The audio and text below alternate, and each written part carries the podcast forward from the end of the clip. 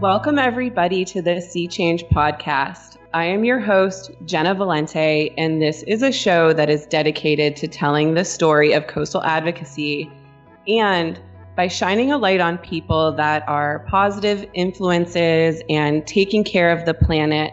I hope to infuse some hope and inspiration into a news cycle that can at times be oversaturated with stressful or negative or overwhelming narratives. And I am absolutely delighted to introduce you to my guest today, because she is the total embodiment of what it means to lead by example. And her dedication to making strides in the conservation world is evident through her work ethic and pursuit to connect people to each other, to the planet, and to inspire a sense of wonder and creativity, all in the name of empowering people to realize what they're capable of and the good that we can all do. And what I admire mo- most about her is that she does all of this while being kind and supportive of those around her, and by fostering an inclusive atmosphere for anyone interested in conservation to be curious and to learn. So all of this to say is that um, she's a total badass, and I'm grateful for this opportunity to spend some time together and share her story with all of you. But before I do, um, and before you get to meet her, we will take a brief break to hear a message from our sponsors. The American Shoreline Podcast Network and coastal news today dot com are brought to you by L J A Engineering. With twenty-eight offices along the Gulf Coast, the folks at L J A Engineering are at the top of the craft in the areas of coastal restoration, coastal infrastructure, rivers and channels, numerical modeling, disaster recovery, and design and construction oversight. Be sure to check out their brand new Coastal Resilience Department, headed up by A S P N's own Peter Ravella. Find them at L J A dot com. Be sure to subscribe to the Coastal News Today Daily Blast newsletter at coastal news today dot com for daily updates on the events and news that shape the coastal discussion. Want to support the discussion and promote your company? We have sponsorship packages available now. Email me to learn more at chloe at coastal news today dot com. That's C H L O E at coastal news today dot com. Hope to hear from you and enjoy the show. Okay, so today I am joined by the co-founder of Big Blue and You, co-creator of Sea Youth Rise Up, that's S E A for Sea Youth Rise Up, and she's a science communicator, an ocean advocate, and T V personality, which is just to name a few things from her ever-growing list of leadership roles. So Dani Washington, welcome to the show. Thank you, Jenna. How, what's up? How are you? I'm good. Um, kind of wishing I was out in L A where you are. Um, we are in the depths of winter up here in Boston, but you know, there's something to be said about this, this nice, tranquil time to uh, recover and be a little bit more serene and peaceful. Absolutely. I mean, you know, the sunshine, yeah, it never gets old out here on the West Coast, but there's definitely something special about the snow and winter. I haven't fully experienced all that. I've had like little tastes of it through the years, but um, I have a lot of respect for people like you who can survive a winter in Boston or in the Northeast. Yeah, very thick skinned. And I, I feel like I always say if uh, people that feel like those of us from Boston and the Northeast are uh, not the nicest probably came up here during the winter and met us when, you know, we we, we didn't really have time to stop on the sidewalks and Uh, be friendly because we were just trying to stay warm. Yeah, you have to be really deliberate. I, I just spent a month in New York uh, in November, and it, it was pretty cold. It got down in the twenties, and like I just see that in, in how people move on the streets. You just got to get from A to B and yeah. stay as warm as possible. So I get it. I get it.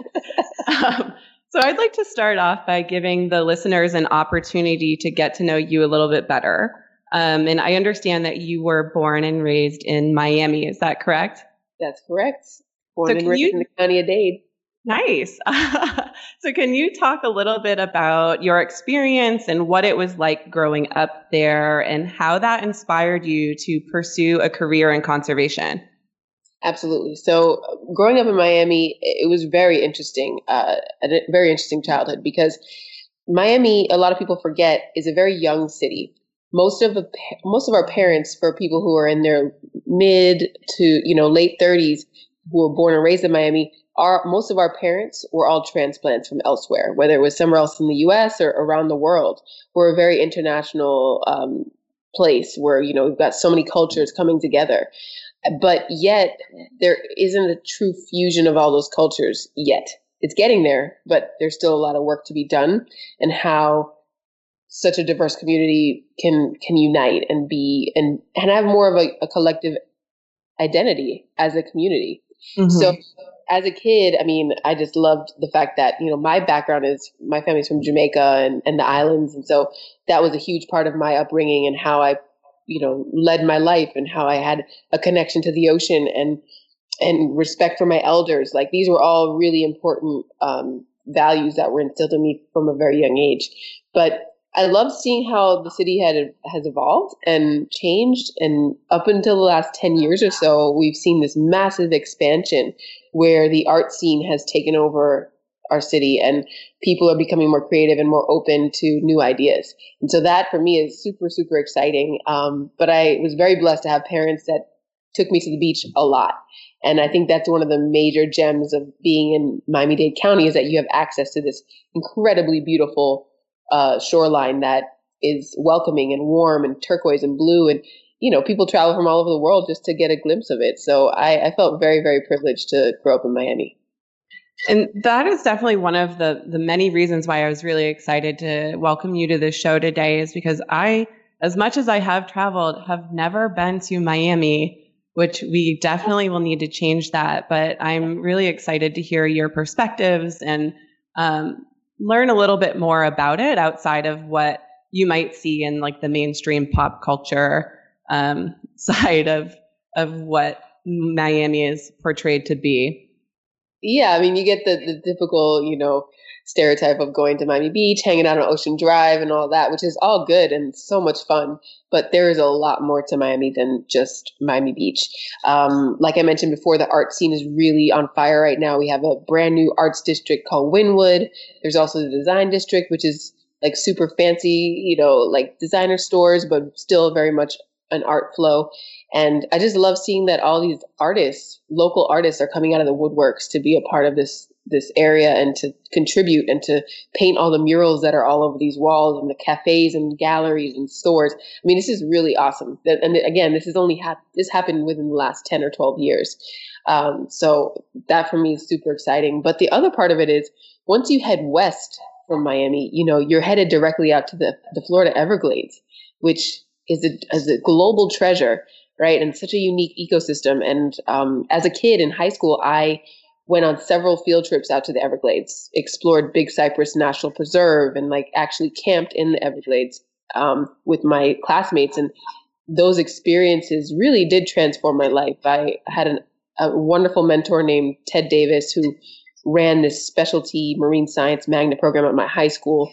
And we had a chance to go out on these weekend camping trips uh, with a program called the Watershed Program. And we followed the actual Florida watershed from Lake Okeechobee all the way down to Florida Bay to see how this unique water system uh, and water cycle flowed through our state. And that gave me a, a real sense of appreciation for not only nature, but just the unique place that I could call my own as a Floridian.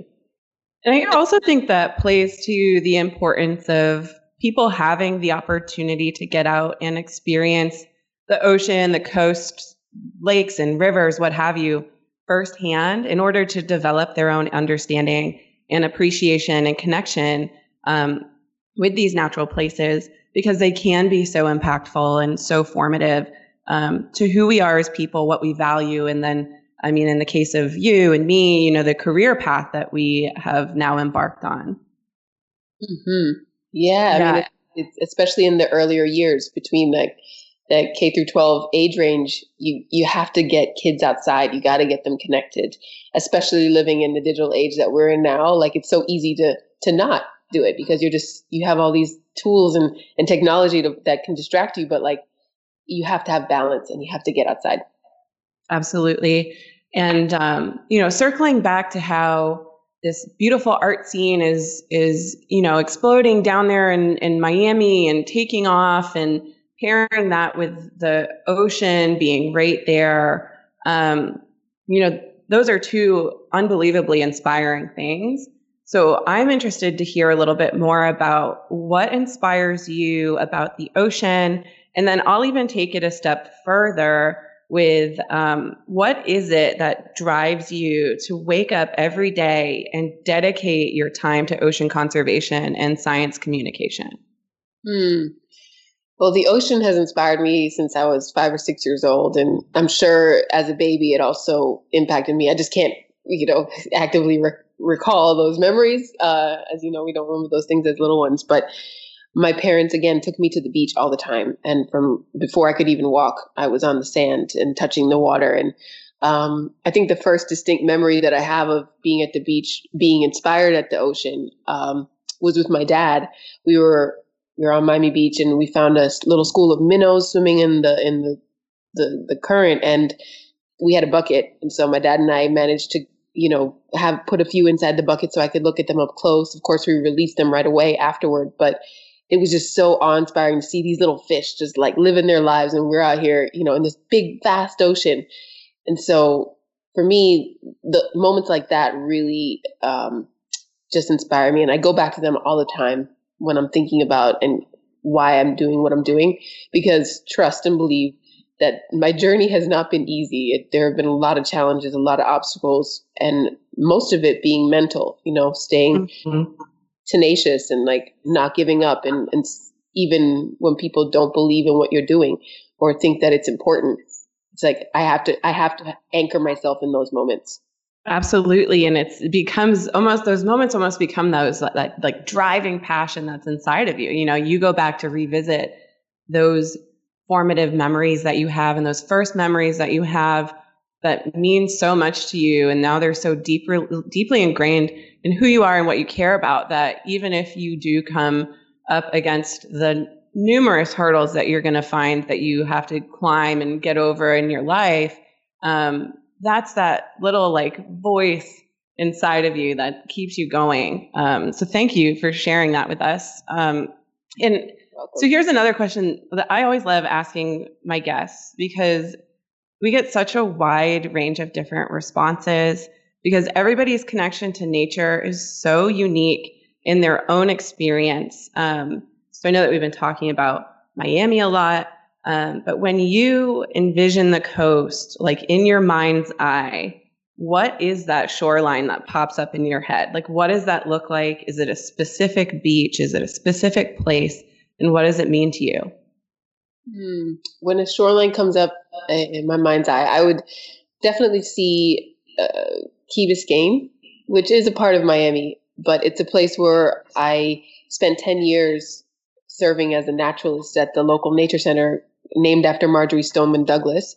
It's called the Biscayne Nature Center, and uh, worked with thousands of kids from around Miami, Miami and Broward and South Florida in general, taking them out into the seagrass beds and exploring the mangrove forests, and then also just having fun in the water. And it, like those those moments, those memories are so great to me, because I got to see and relive that that that moment of awe and wonder every day that I worked there, because I would take new, new babies, new kids out there to explore it. And wow, it was, it was so cool. So whenever I think of a shoreline, I always think of that place where I'm standing right on the edge of the, the, the sand dunes with the sea oats blowing in the wind. And I look over my shoulder and I see uh, the edge of a mangrove forest and these red mangrove prop roots just reaching out into the ocean, and, and the, the speckled green and blue colors in the water because of the seagrass beds. And then of course the expansive horizon. And that's, that's my shoreline. I feel I, I closed my eyes while you were describing that. It was like, almost like I was part of a guided meditation. That was beautiful. Okay, stop going to come to Miami. Yeah. um, so, so far in your career, um, you've been able to travel to some pretty amazing places and have some really great opportunities to get out on the water and outside. Um, so I'm wondering if you have any like most memorable moments um, from being out on the ocean, or being, you know, I you scuba dive too. So being in the ocean, uh, we'll we'll include that as well. Mm. So I think the first really memorable moment that was like, whoa, like the ocean was in my face was when I was seventeen.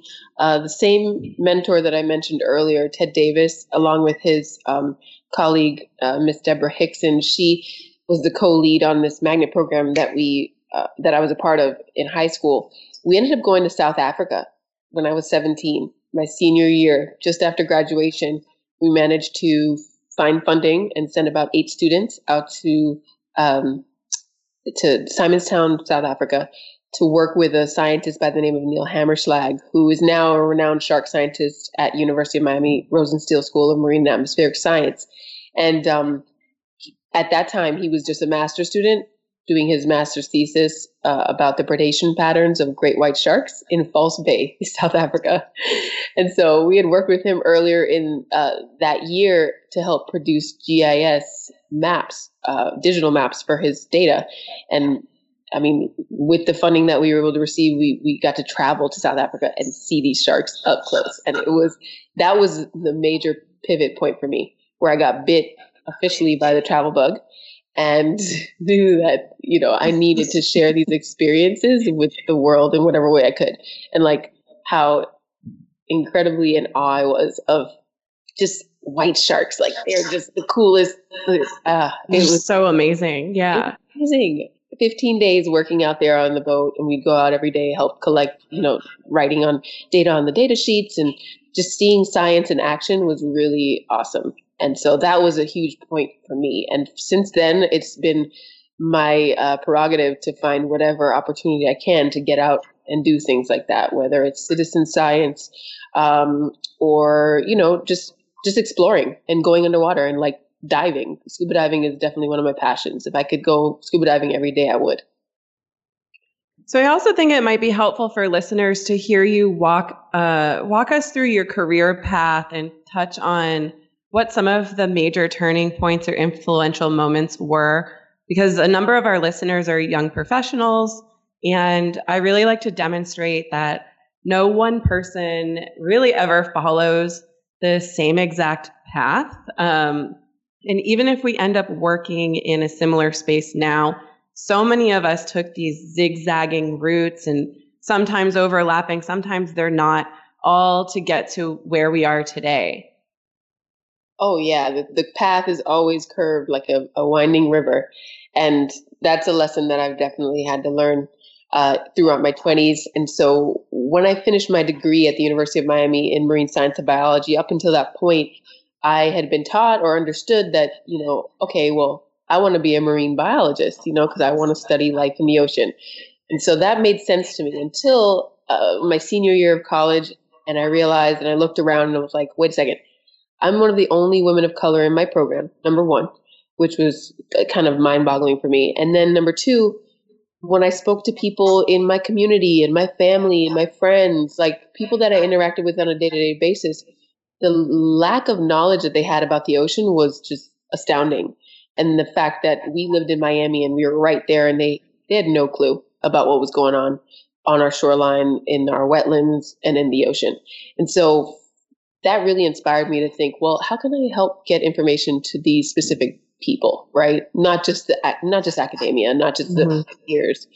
And so that idea of like becoming a communicator, somebody who could convey interesting science information and make it fun and interesting and, and just exciting. And I immediately thought of Bill Nye the Science Guy, who was one of my childhood heroes, who I would watch every day after school. And I was like, man, if I could do something like him, that would, I think that would be great. And so as that seed was planted, I graduated, didn't really have a specific plan, wasn't ready to go back to graduate school. I just didn't feel like it was time because I had worked in grad school all four years of undergrad. So I got it. I got a front row seat to see what life was like for a master's or P H D student. And I just wasn't ready at that moment. But lo and behold, I entered a contest with Roxy, the surf brand, and they ended up awarding me a ten thousand dollars prize for submitting a video that I made with a friend who was a graduate student at the time, uh, Veronique, and just took my cousins out to the beach and talked about plastics in the ocean and why we need to take care of it. And, you know, and this idea sparked this, the idea for Big Blue and You, my nonprofit, but which is what I created from that ten thousand dollars prize, But at the same time, the same video that I submitted was seen by a guy named Rob Nelson, who had just started a company called Untamed Science, making science videos for textbooks. So he reached out to me via YouTube. It was my one and only, first one and only YouTube video. And he said, hey, we have an idea. You might be a great fit for this. Would you interview? Would you, uh, you know, uh, audition for this? And I did, and I got the position, and I worked with them for three years making videos for Pearson Publishing, which a lot of those uh, videos are still being seen by students around the country today. Which I, you know, I think that that is so important to note. Well, a couple of things when I was listening is how you noted that you weren't ready for grad school, um, and someone that that has been through a grad school program, I think that that is worth, um, you know, touching on just a little bit before we continue, um, that grad school is so intensive, and especially if you take it further into a PhD program. Um, and there can be, there are some really amazing programs out there. Um, but for anybody that's thinking about going into um, grad school, either to get your master's or a higher degree, um, you're going to be eating, sleeping, and breathing all of that uh, for a number of years. And uh, just making note of, are you truly passionate about it? Um, I I loved my program. I went to Virginia Tech, got my executive master's in natural resources. Um, but it was it was a lot of work, a lot of time, and a lot of energy. Um, but then also, your passion comes through with you noticed things around you. So you were already pulling out gaps that you saw in your community and within, um, you know, your social circles about, you know, what is this disconnect, or how can I be a positive influence on those around me in my own community? And um, you started taking those steps to get there. Um, And, you know, whether you knew that it would lead you to where you are today or not, um, I think that is a really important piece of advice for people listening to realize that, um, you know, if you have this spark inside of you and this passion, um, but the end goal not, is not necessarily clear, just, you know, put your head down, start working, you know, start putting yourself out there by applying to either scholarships or jobs, um, and doors will hopefully open um, for you. So I, I think that is an amazing path that you've been on uh, so far. Um, and so now you have been able to travel all over the place, which I think is is so beautiful. Um, and I love following along. We'll get to a little bit of Dani's social media expertise um, in a bit, where you'll have an opportunity to learn how you can follow along with her um, adventures. But um, I am curious to know, how has your experience with traveling and learning about different cultures and immersing yourself in the, all of these different communities impacted your perspective on the world and on ocean health and conservation? Mm, that's a great question. But if I could touch back really quickly on what you said about grad school. Sure. one hundred percent agree. And like, I have yet to go to grad school. I would love to go to grad school, but I see it as very much um, just a, a a time of my life where I know I want to be settled in one place. That's when I want to do and pursue graduate school, uh, because I think the world, you know, it's awesome to have such an expertise and knowledge, and to have that foundation. It's just, it's a privilege to have that kind of, you know, opportunity to, to pursue a higher level degree. Definitely. Um, Yeah, and I definitely encourage people who are very much interested in research and, and getting to the nitty-gritty of science to do their, their grad degree. It's very important.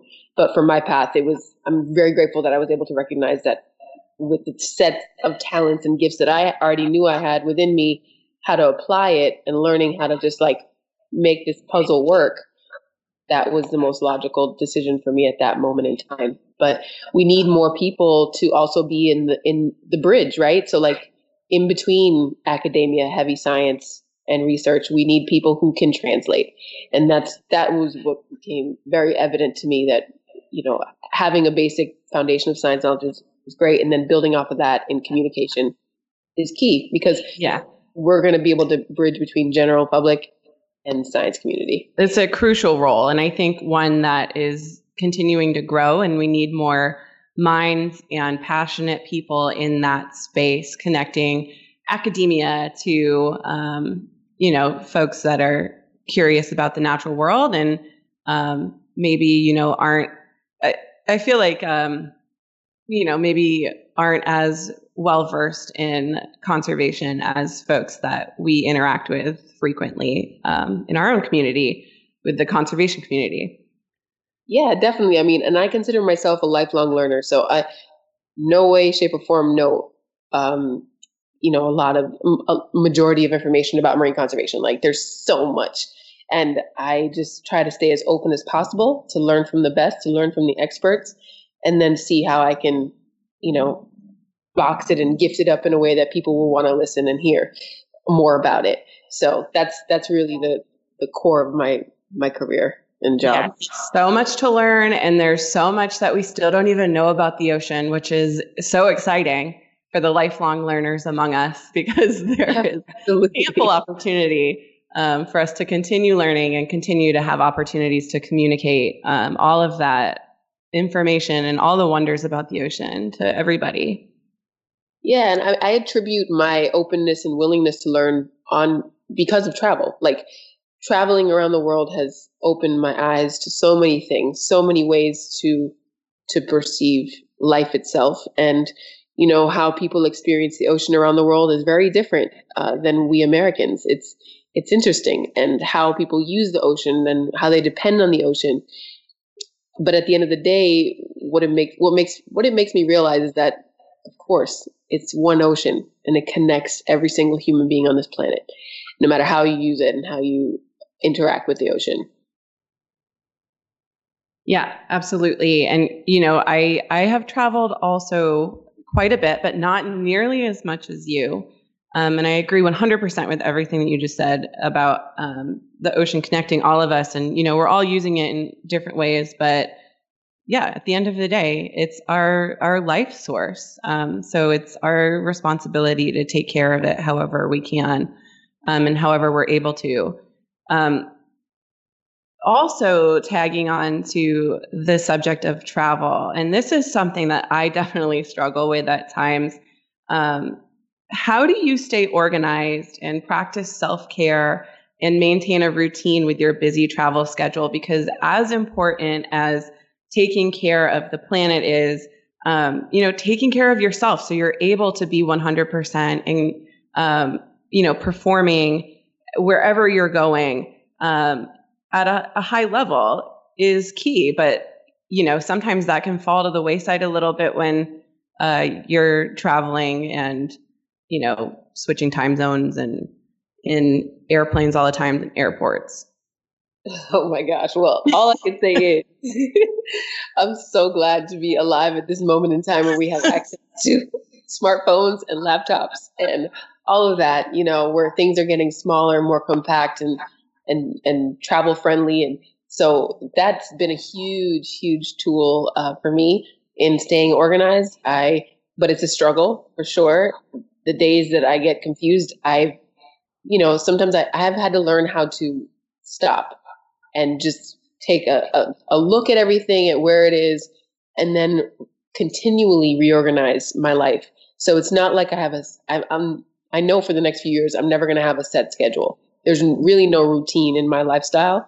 Um, so that is the first step, I think, is to let go of this conceived notion that you have to have a routine or that's the only way that you're going to be successful, because that's not true. Like I have a lot of friends who are in the same space where they're traveling constantly, and you just have to learn how to work on the road and how to prioritize. And so, again, that's an evolving uh, skill set that I continually am working on. But as far as self-care, yeah, I've definitely crashed and burned, made myself sick before just from running and not stopping. So what helps me is a, a you know a semi-regular yoga practice. Meditating is really important to me. And then, of course, getting in the ocean. Getting in the ocean for me is just always the reset button. When I jump in, I'm clear-minded. I come out and boom, re-energized. Uh, when I don't have access to that, then I go for my um, you know, other form of sweat, which, or salt water, which is sweat, and working out. Like that, that's something that you can do wherever you are to just get your heart rate up. And that always uh, helps me out a lot.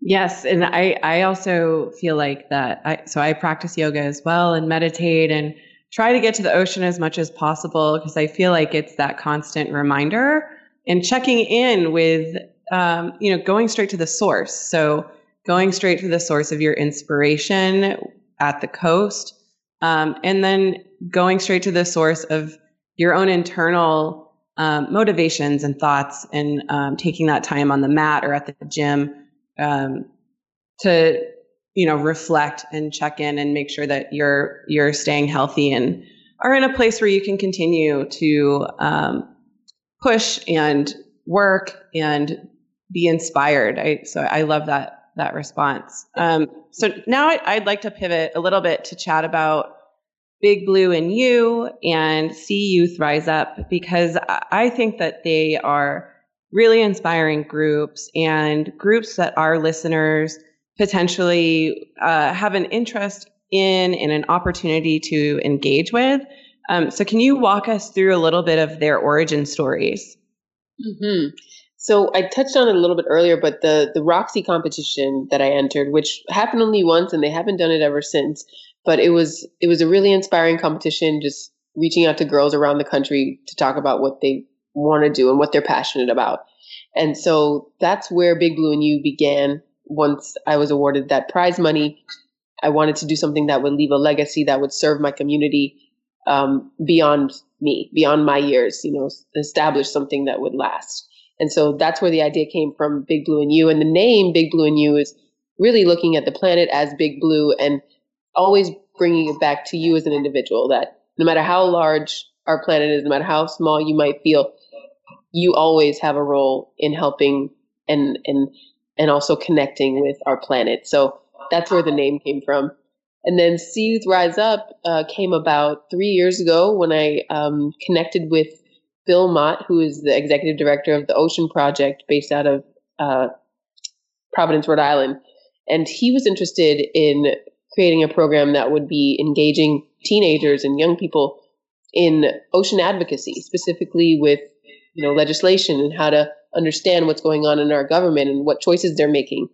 And so along with Bill, we we linked with Sean Russell, who's the founder of the Youth Ocean Conservation Summit in Sarasota, Florida.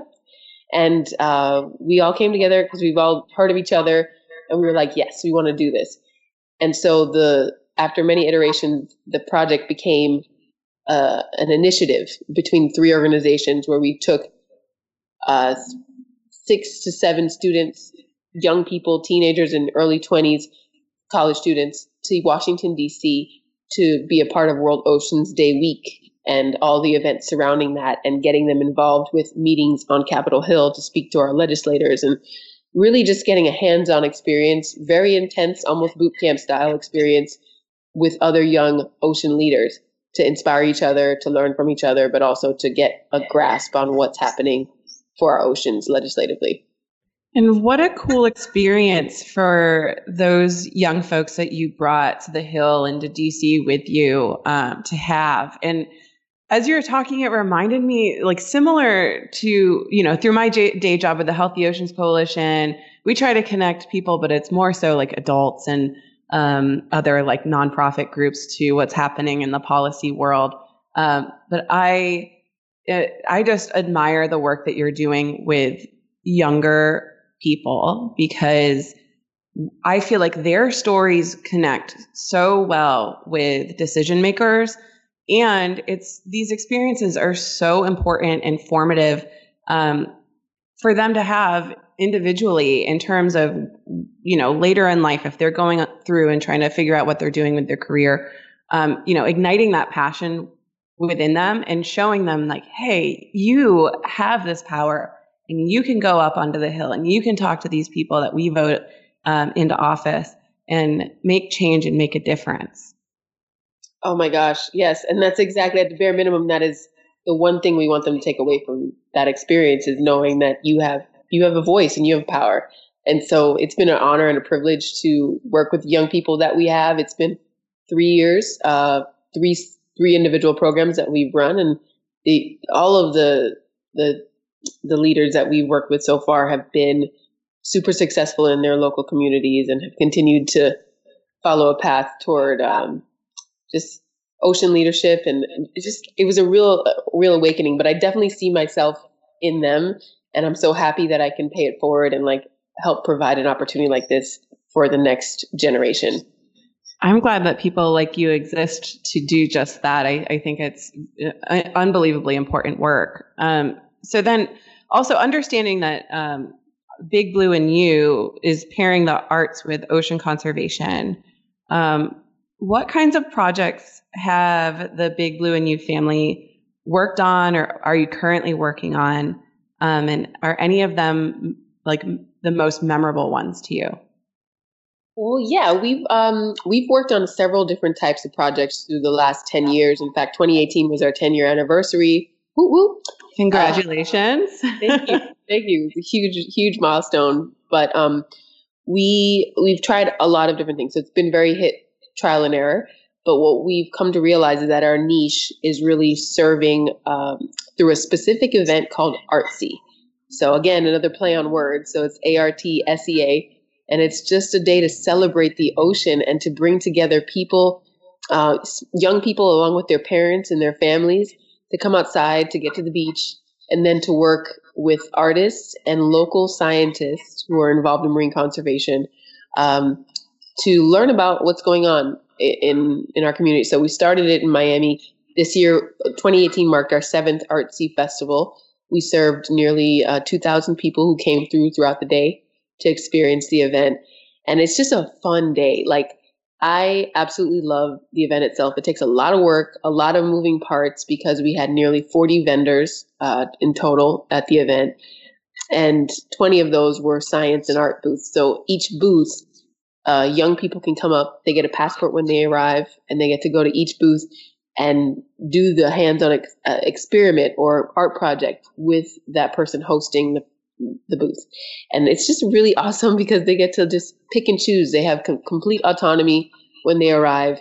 There's also kayaking, uh, paddleboarding, face painting, drumming. We had uh, the Miami Children's Museum perform a theater play on stage this year about climate change. And uh, there was also a, a Bahamian junk canoe band that came out.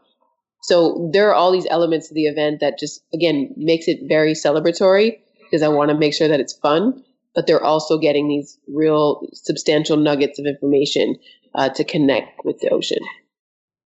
And how, um, so is this a big volunteer event for Big Blue and You to, to put on this? I imagine you would need a, a lot of people helping out. As you mentioned, it is a lot of work and there are a lot of moving parts. Oh my gosh, one hundred percent. I mean, when the idea started, it was my mom and I. So one thing I didn't mention earlier is that my mom is my partner in the Big Blue and You. We started it together. We co-founded it together because we both had a passion for the planet and for children and wanted to, again, create something that would last. And so my mom and I have pulled on all of our friends and uh, lots of people that we know in our circle who have worked with us through the years, but also another like fifty to one hundred volunteers every event who come out from high schools and colleges and who make the event possible. And so, you know, through a series of really cool mentors that have provided resources and, and then now in the recent years, you know, lots of sponsors, we've been able to make this event work and make it happen for free and also cover transportation costs for a lot of the young people that arrive, because sometimes transportation in South Florida can be a bit of a barrier for people to get around because our public transportation system is not that great. So we send a bus to them to pick them up and to bring them out to the ocean. And so um, we, yeah, I'm so grateful for all the people who have helped us throughout the years and given their time and their energy. And it's it's been a beautiful thing.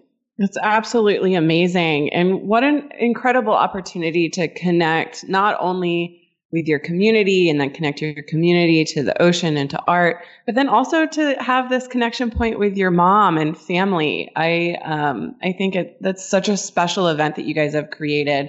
Um, and maybe that'll be my first time down in Miami is helping you guys volunteer for one of these. Let me know if you ever need yeah. an extra person. I am more than happy to participate. Um, Would love so, that. Our next event, our next big one is twenty twenty. We're going to be doing uh, Artsy pop-ups this year. So we're going to, we're aiming, we're endeavoring to take the event to other cities. We're ready to kind of expand. And so we're looking for other opportunities. Either it's an already existing event to kind of tag along with in a different city and provide that programming. And then twenty twenty, yep, it's going to be the big one. So mark your calendar, March twenty twenty. That's marking it down, and consider me as a point of contact for a Boston event. I am. I would love to help out. Um, That'd be great. Yeah, and so I, I would love to hear um, your thoughts on, you know, just how important creative expression is in in connecting people and educating people about ocean conservation. Um, because you know, you see this pairing of art and the pairing with ocean conservation. Um, and sort of getting people to connect with the source and um, stewardship and learning about it in, in different ways, I think, is really, really creative. Definitely. Uh, artists have always been the tip of the spear when it comes to societal changes. So throughout human history, we know that the, the artists are the ones who are able to communicate a message for people to think differently, think outside of the box, um, and to to just communicate about issues that are that can be hard to verbalize sometimes. So that's why I've always put so much credence on creative expression. And I think inherently as humans, we are creators. No matter what it is that you create, we are creating constantly. So being able to be free enough to express yourself through your creation is um, is a gift. And so for me, connecting people who do that on the regular through whatever form of art that they choose, And, and connecting it to a message and a mission and a purpose, I think, is one of the most powerful things that, you know, that can be done. And so with the urgency of what's going on in the ocean and how much, you know, um, how much destruction and damage humans have already done to the ocean, I still feel um, inspired because I know that we just need to get the message out there. We need people to connect. But then on the flip side, that the ocean is resilient. And if we can, we can just speed up the process by using artists as our main messengers.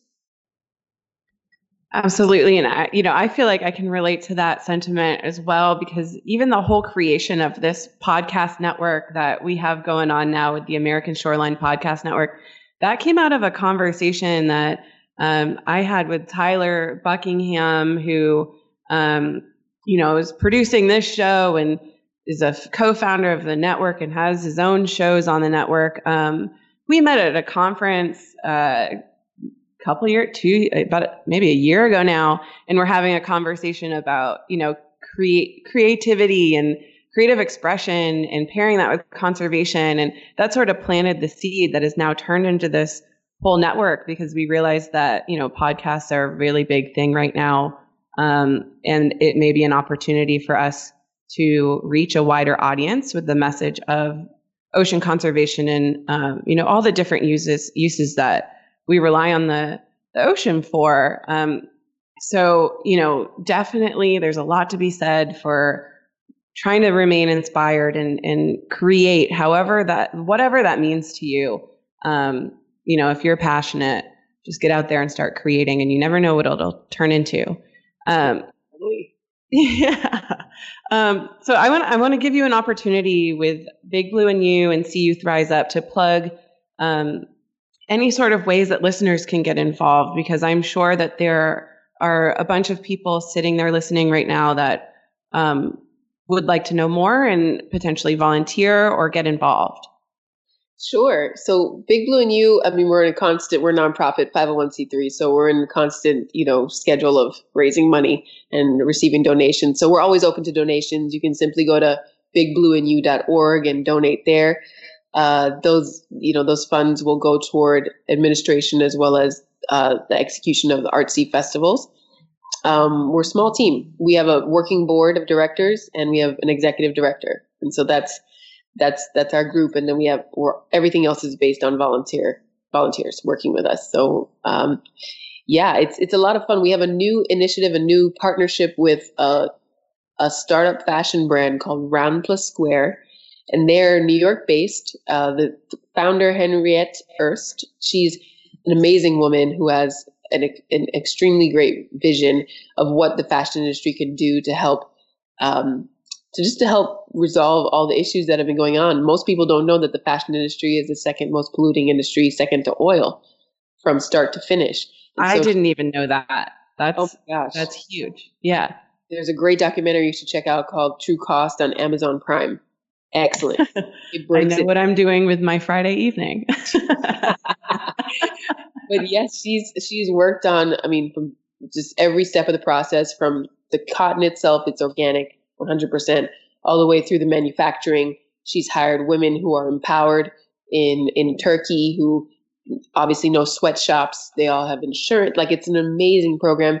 And then it also has this specialty certification called G O T S, which is a European standard that ensures that all of these things are being met. So she's received all of that. And so we're doing a collaborative tea. Uh, it says, I Woman Power Now.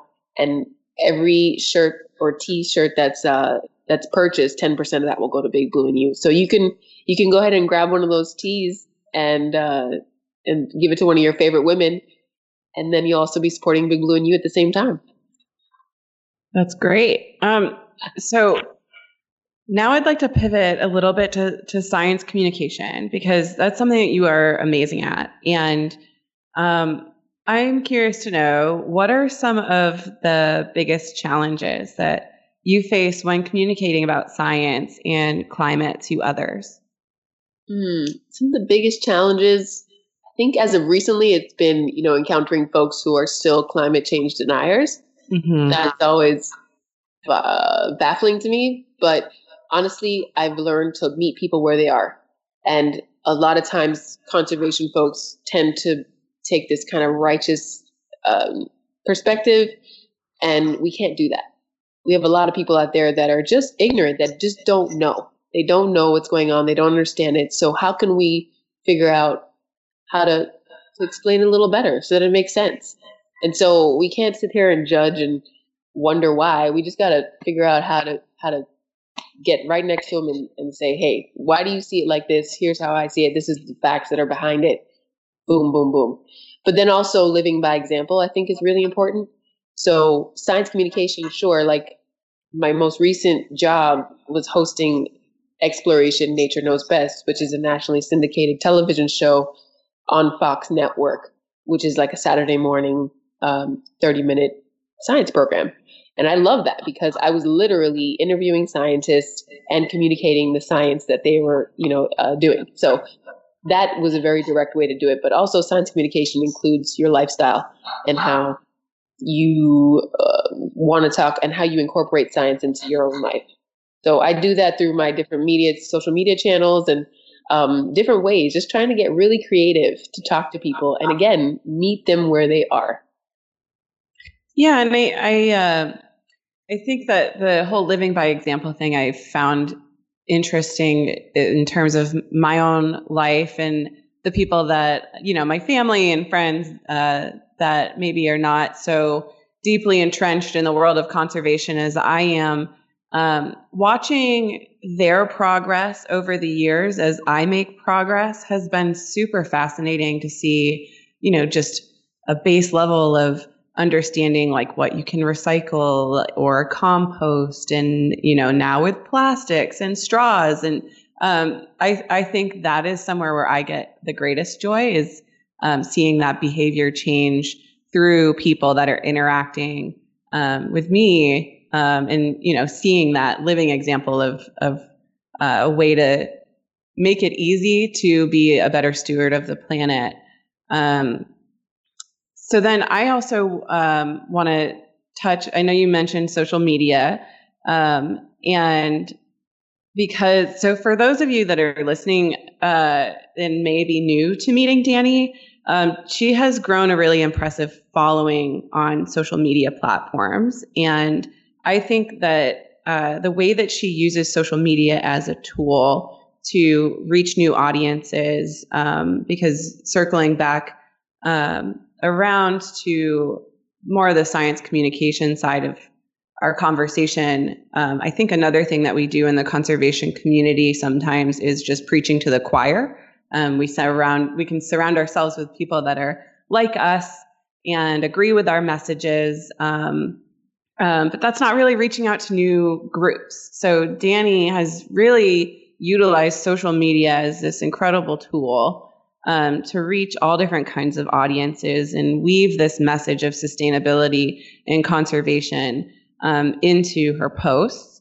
Um, and I think we could all learn a little bit from your experience. So do you have any words of advice or helpful tips um, for anybody that may be trying to grow awareness of their brand or um, push forward any sort of initiatives in terms of social media strategy? Lots and lots of tips. And I feel like we could definitely go for hours talking about this stuff.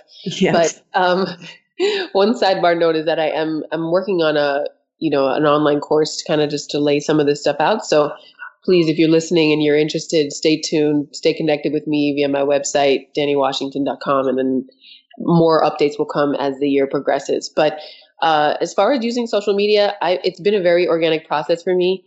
I stepped into it thinking that I could, you know, again, share these messages in a very um, sciencey way and a little bit obscure. I think what I have learned is people connect people.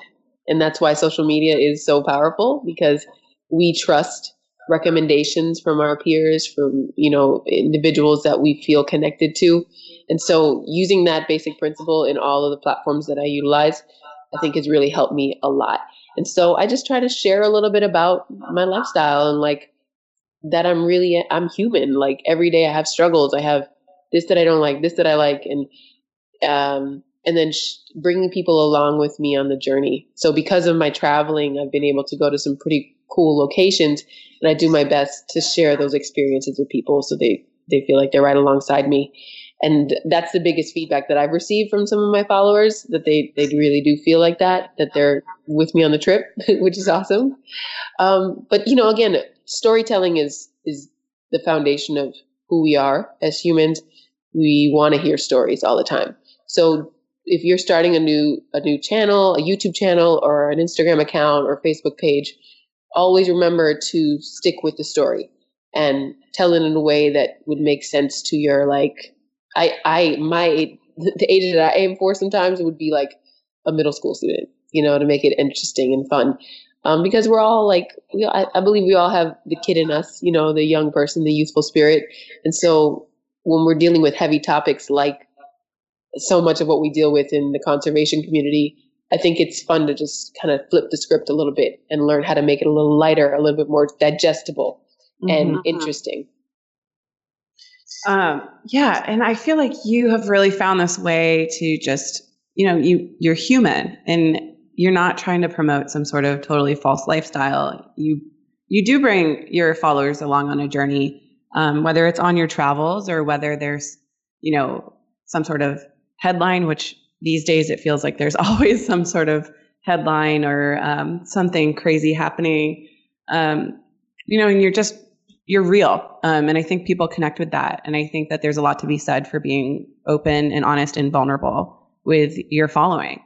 You inspire just so many people, including myself. Um, and we'd love to know who and what inspires you. Hmm. Well, um, a lot of people inspire me. In fact, I, I love following uh, specifically women. A lot of powerhouse women are, are you know, bubbling up at the scene now. But originally, Doctor Sylvia Earle was one of my first inspirations uh, when I was in high school, and she still is. And she awarded me a really special honor last year at EarthX in Dallas, Texas, uh, for the twenty eighteen Emerging Female Leader of the Year. And that was just one of the craziest moments ever for me, because I, you know, I've just watched her career and seen how amazing she is. Receiving that from her was really something special. And so she's always going to be my, like, one of my number one inspirations. But I'm also inspired by people like Beyonce, Yara Shahidi. Yes, the queen. Uh, it's like Sylvia Earle is like the queen, like her deepness, her deepness, queen of the ocean. And then you have Beyonce, who's just like queen of all women.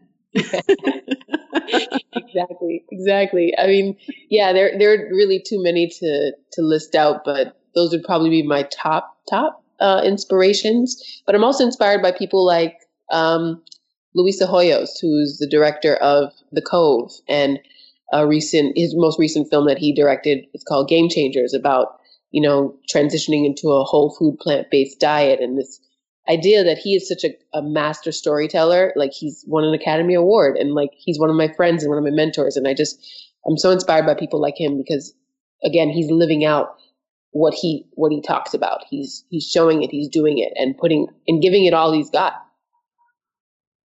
Yeah. And, you know, I, I think, um, you know, just for listeners out there too, it's all about just finding those people that inspire you and, um, are walking the walk. Um, and, you know, this whole conversation, I feel like a theme we've revisited is, um, living and being, you know, being an example, um, and having your actions reflect your values and your motivations and what you care about. Um, so, you know, if you're looking for people to be inspired by and, um, see as leadership, just, you know, they're all around you, whether they're famous or not, um, just wonderful people that are out there doing great things for the world. So surrounding yourself with them and following along with those people can be a great source of in- inspiration. Um, and also congratulations to you on that award. And I feel like it's really well deserved. Um, you know, you are out there, um, inspiring so many people each and every day with the work that you're doing. Um, so definitely hats off to you, or fins off to you, to make some stupid ocean joke, because I feel like that's what I do. Um, but, I'd be hilarious. I'll take it. um, so as I mentioned before, we have a lot of young professionals that listen to the show, and I think it would be helpful to hear what advice that you have and that you would give to yourself ten years ago. Ooh, man, a lot, a lot of advice. But I think the main thing would be, hmm, it would just be to, to just to relax in a way, you know, because I'm definitely, a, I can definitely a workaholic. I try my best, but as I get older, I'm learning how to balance that more, right? So that I don't crash and burn and that I don't wear myself out. Um, but as a young twenty something, you're like fired up and it's just like, go, go, go, go, go. But at the same time, gotta, you gotta prioritize self-care. You gotta prioritize your life and making sure that you have the right balance of people and, and, you know, relationships and all those things that are important to our experience. Just make sure you have that, and, and don't get so down in the dumps and overwhelmed by what's happening in the world around you, but learning how you can best serve the world through your gifts and talents. Yeah. And, you know, just keep going and think about, you know, what are things that are within your control and what's, what are things you can't control, and how do you react to those things that you can't control? I think has been a huge one for me that I think I would have preferred to be a little more mindful of. Um, you know, back ten years ago when I was starting my career. Um, yes. Yeah. And so before we wrap up, do you have any parting words for our, our listeners? Um, any additional things that you would like to plug? Any advice for people that maybe not young professionals? Um, any other listeners? Mm. Well, I, I realized I forgot to mention Sea Youth Rise Up. If you want to support Sea Youth Rise Up, you just go to sea youth rise up dot org and you can check out more information about that program. It's coming up in June. We'll be in D C again in, in June. So if you're in, in the D C area during World Oceans Week, which, you know, World Oceans Day is on June eighth, we'll be there. We'd love to connect with, you know, other ocean heroes out there. Um, but I think as a parting thought, I really feel like it's important that our community, that our conservation community pays specific attention to inclusivity and making sure that every group and every person feels included in this conversation. And as much as I care about the polar bears in Antarctica, like, it's hard to convince somebody who's struggling day to day to survive to get the basics meant to think about a polar bear. So how can we use our resources and our creativity to engage people who who are a part of this whole, you know, um, system and how we how we can help them understand their connection to the ocean, to their, their connection to the planet in a in a in an interesting way. And that that to me is, is so important, because as an African American woman in this country, with every you know all the things that are happening, you know, politically, and then also a lot of the racial tension, it's all coming to a head where we're realizing that, you know, these these differences that people have used to discriminate discriminate against others, they're irrelevant. You know, it all boils down to you as an individual and what you're here to contribute. So our community needs to do a better job in focusing our energy and bringing everybody into the conversation. And that's what I'm looking forward to, because once we do that, we will we will solve a lot of issues and a lot of challenges that we're trying to figure out. So that's what I'm excited for in the next few years. I think it's going to be great. And we need every single voice, every different background to be a part of this story. I agree with you one hundred percent on that, and I couldn't have said it any better myself. I mean, this is a human issue, and we're stronger together. We're stronger when we're all reaching out to each other, working together, and learning from each other um, to overcome this challenge that we face um, in terms of climate change, in terms of inclusivity. Um, so, yes, thank you for that, Dani. And, and thank you so much for joining me today. This conversation was just an absolute pleasure. Um, and I always learn so much from you and have a great time when we chat. Um, but before we wrap up, um, just one more time, can we share um, how can people find Big Blue and You, Sea Youth Rise Up, and then you on uh, social media platforms? So I know we gave a shout out to the website, um, but I want to make sure that in this social media driven world where everybody's on their computers and their cell phones, that um, they have an opportunity to find you all that way. Thank you so much, Jenna. I mean, it's really an honor to be on here with you, and thanks for the time. Um, I'm very appreciative of it. You can find me online at dani washington dot com, and then all of my social, personal social platforms are all at Dani, D A N N I, Washington.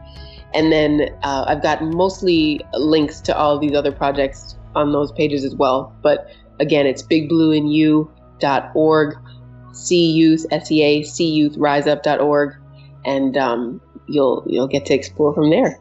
So thank you so much. Thank you. And I would also like to take the time to thank the listeners. Um, so if you like what you heard today and want to hear more, definitely subscribe to the American Shoreline Podcast Network, wherever you listen to podcasts, to get this and other outstanding shows by subject matter experts that are focused on our American shorelines. Um, and also be able to find, uh, be sure to find us on social media. Um, you can find us on Twitter at Coastal News three sixty-five, and on Facebook at American Shoreline Podcast Network and Coastal News Today. Um, and this is important because for now, these are the best places for you to interact with us and give us feedback on our shows.